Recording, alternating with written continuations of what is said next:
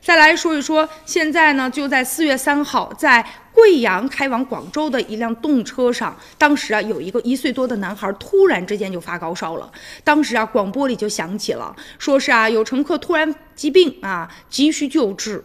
当时呢，这个大家回忆说，那个男孩呼吸急促啊，而且体温高达三十九点一摄氏度。年轻的妈妈根本不知道孩子究竟怎么了，而且呢，出门着急呀，也没有带那些必备的一些药物，所以只能求助列车员。很快，有五个身影就出现在了车厢里面。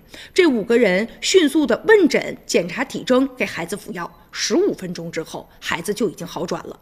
他们这五个人究竟是谁呢？啊，有一名是儿科博士医生，一名是骨科博士医生，两名急诊科的医生，还有一名是护士。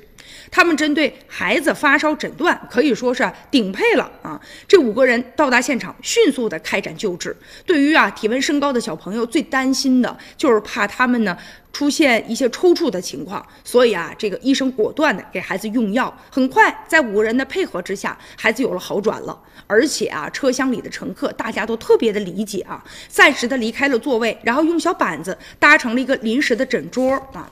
供孩子看病来用，而且呢，这五个大夫他们也是特别的负责任啊。发现孩子病情好转之后也不放心，临下车之前呢，还再次询问了病情，然后知道孩子好转了，这才安心呢。后来呀，这几个医生说了，哎呦，我们这些同事不止一次啊，在飞机呀、高铁等等这个路上啊，不见到不舒服的就出手相助。他们说了，我们未来的担子还很重啊，也感谢这些好心的医生。以上就是今天的全部内容，感谢您的收看，明天同一时间再会。